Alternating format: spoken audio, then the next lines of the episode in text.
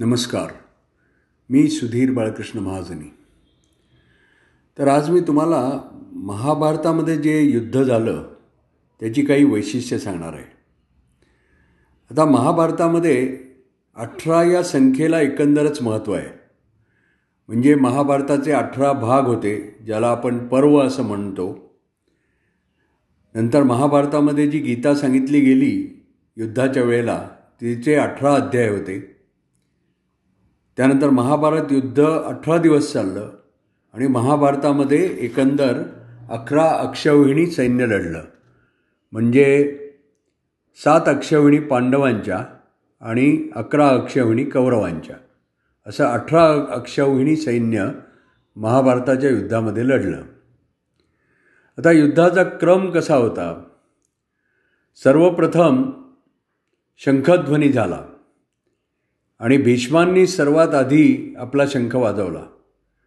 त्यानंतर मात्र कौरवांच्या शंखध्वनीमध्ये कुठलाही क्रम नव्हता कुठलीही शिस्त नव्हती. एकदमच सर्वांनी शंख वाजवले. याच्या उलट पांडवांमध्ये मात्र श्रीकृष्णाने सर्वप्रथम पांचजन्य शंख वाजवला. त्यानंतर अर्जुनाने देवदत्त शंख वाजवला. युधिष्ठिराने अनंत विजय भीमाने प्रौंड्र आणि नकुल सहदेवांनी सुघोष आणि गण मणिपुष्पक हे शंख क्रमाने वाजवले. आणि गीतेमध्ये असं म्हटलं आहे की सघोषो धार्तराष्ट्राणाम हृदयानी विदारेत. त्या शंखनादाने जो एक नाद निर्माण झाला त्यांनी धृतराष्ट्राच्या पुत्रांची धार्तराष्ट्रांची हृदय विदर्ण विदीर्ण झाली असं वर्णन आहे. त्यानंतर आपल्याला माहिती आहे की आम अर्जुनाला संभ्रम झा संभ्रम झाला की माझ्या गुरुजनांविरुद्ध माझ्या नातेवाईकांविरुद्ध मी कसा लढू? आणि मग श्रीकृष्णाने त्याला गीता सांगितली आणि त्यानंतर मग युद्धाला सुरुवात होणार होती. आणि आता हे जे एक एक एक अक्षविणी सैन्य म्हणजे अठरा अक्षविणी हे एकंदर सैन्य दोन्ही पक्षांचं मिळून होतं. एका अक्षविणीमध्ये एकवीस हजार आठशे सत्तर रथांची सेना असते. एकवीस हजार आठशे सत्तर गजांची सेना असते. पासष्ट हजार सहाशे दहा अश्वारूढ सैनिक असतात. आणि एक लाख नऊ हजार तीनशे पन्नास हे पदाती सैनिक असतात. त्यांचं पायदळ असतं. म्हणजे एकंदर एका अक्षवणीमध्ये दोन लाख अठरा हजार सातशे एवढे सै एवढं सैन्य असतं. म्हणजे अठरा अक्षवणी म्हणजे किती झालं? एकोणचाळीस लाख छत्तीस हजार सहाशे जवळजवळ आपण म्हणू की चाळीस लाखाचं सैन्य महाभारत युद्धामध्ये लढलं. आता त्याच्यामध्ये वाचले किती जणं? तर पांडवांच्या बाजूला श्रीकृष्ण त्याच्यानंतर पाच पांडव सात्यकी हा अर्जुनाचा मित्र आणि युत्सू हा धृतराष्ट्राचा पुत्र जो त्याला एका दासीपासून झाला होता. गांधारीपासून नव नाही एका दासीपासून झाला होता. तो धृतराष्ट्राचा पुत्र असे मिळून कां पांडवांच्या बाजूला आठ जणं वाचले. आणि कौरवांच्या बाजूला कोण कोण वाचलं? अश्वत्थामा कृपाचार्य कृतवर्मा जो यादवांचा सेनापती होता आणि वृषकेतू म्हणजे कर्णाचा पुत्र असे चार जणं वाचले कौरवांच्या बाजूला. म्हणजे एकूण फक्त बारा जणं वाचले. म्हणजे आपण असं गृहीत धरू की महाभारत युद्धामध्ये जवळजवळ सर्व चाळीस लाखाचं सैन्य धारातीर्थी पडलं. आता आपण जर समजा तुलना केली म्हणजे महाभारत युद्ध दुसरं महायुद्ध आणि पानिपतचं तिसरं युद्ध हे सहज कुतूहल म्हणून आपण तुलना केली तर महाभारत युद्ध अठरा दिवस चाललं आणि रोज दोन लाख अठरा हजार वीर धारातीर्थी पडत होते. म्हणजे लोक रोज एवढ्या सैन्याचा संहार होत होता. त्यानंतर दुसरं महायुद्ध दोन हजार एकशे अडुसष्ट दिवस चाललं जवळजवळ सहा वर्ष चाललं. त्याच्यामध्ये साडेसात कोटी म्हणजे सैन्य आणि नागरिक असे त्याच्यामध्ये मारले गेले. म्हणजे रोज त्या ठिकाणी पस्तीस हजार जवळजवळ वीर धारातीर्थी पडत होते दुसऱ्या महायुद्धामध्ये. आणि पानिपतचं तिसरं युद्ध हे एकच दिवस चाललं. सकाळी नऊ ते सायं साडेपाचपर्यंत आणि त्याच्यामध्ये जवळजवळ दोन लाख तीस हजार म्हणजे ते वीर आणि त्याच्याबरोबरचे अश्व आणि गज असे मिळून एवढ्या संख्येचं सैन्य मारलं गेलं एका दिवसात. म्हणजे आपण जर पाहिलं ना तर महाभारत युद्ध आणि पानिपतचं युद्ध हे प्रतिदिन संहाराच्या दिशेने दोन्ही सारख्याच गांभीर्याचं होतं.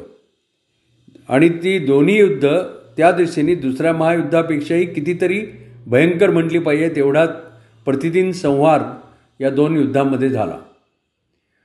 आता युयुत्सू हा जर कौरव आहे म्हणजे कौरव होता तो धृतराष्ट्राचा पुत्र होता तर मग तो पांडवांच्याकडे कसा आला? तर धर्मराजांनी युद्धाला सुरुवात होण्यापूर्वी दोन्ही सैन्यांना असं सांगितलं होतं असे त्याने आवाहन केलं होतं की पांडवांच्या बाजूला जर कोणाला कौरवांच्याकडे जायचं असेल तर त्याला परवानगी आहे. आणि कौरवांच्या बाजूनी कोणाला पांडवांच्याकडे यायचं असेल तर त्यालाही परवानगी आहे. कारण हे युद्ध अखेर दोन बांधवांमध्ये होतं आहे त्यामुळे कोणाला जर आपला पक्ष बदलायचा असेल तर त्याला माझी हरकत नाही. आणि त्याप्रमाणे पांडवांच्याकडून कोणीही कौरवांकडे गेलं नाही पण कौरवांचा जो युयुत्सव होता जो कौरवांकडे आधी होता तो पांडवांना येऊन मिळाला.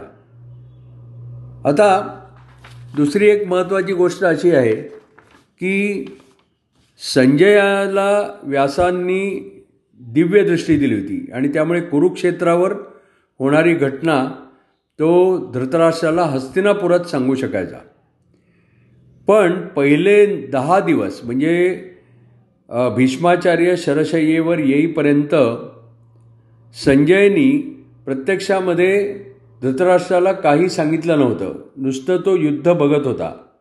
पण त्या दिवशी त्याला भीष्मांचं पतन झाल्यामुळे त्याला जे दुःख झालं त्यावेळेला पहिल्यांदी त्यांनी धृतराष्ट्राला युद्धाविषयी सांगायला सुरुवात केली आणि तेव्हा धृतराष्ट्राने त्याला विचारलेलं की धर्मक्षेत्रे कुरुक्षेत्रे समवेता युत्सवा मामका पांडवा शैव किमकुर्वत संजय. तर तेव्हापासून ते धृतराष्ट्राला त्यांनी संजयनी सांगायला सुरुवात केली. ही एक गोष्ट या ठिकाणी नमूद करण्यासारखी आहे.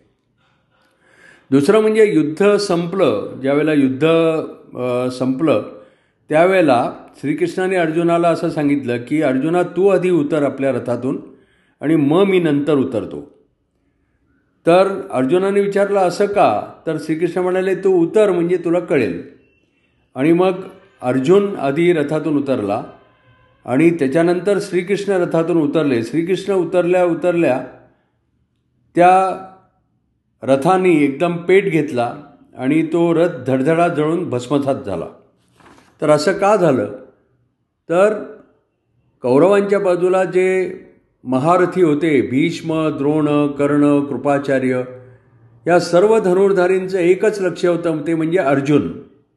आणि त्यांच्या अस्त्रांचा विलक्षण प्रभाव अर्जुनाच्या रथावर होत होता आणि केवळ श्रीकृष्ण रथावर असल्यामुळे अर्जुनाचा रथ वाचला आणि श्रीकृष्ण रथातून उतरताच तो नष्ट झाला.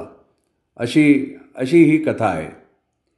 आता महाभारताला व्यासांनी महाभारताची निर्मिती व्यासांनी केली. त्यामुळे व्यासांना व्यासोत्सृष्टम जगत सर्वम असं म्हणतात. कारण जगामध्ये जे आहे ते महाभारतामध्ये आहे आणि महाभारतात जे नाही ते जगामध्ये कुठेही नाही. तर अशी ही वैशिष्ट्ये आहेत महाभारत युद्धाची आणि महाभारताची सुद्धा. तर ही तुम्हाला सांगायची होती असं हे मोठं महान काव्य व्यासांनी लिहिलं. त्याच्याबद्दल आपण बोललो. नमस्कार. धन्यवाद.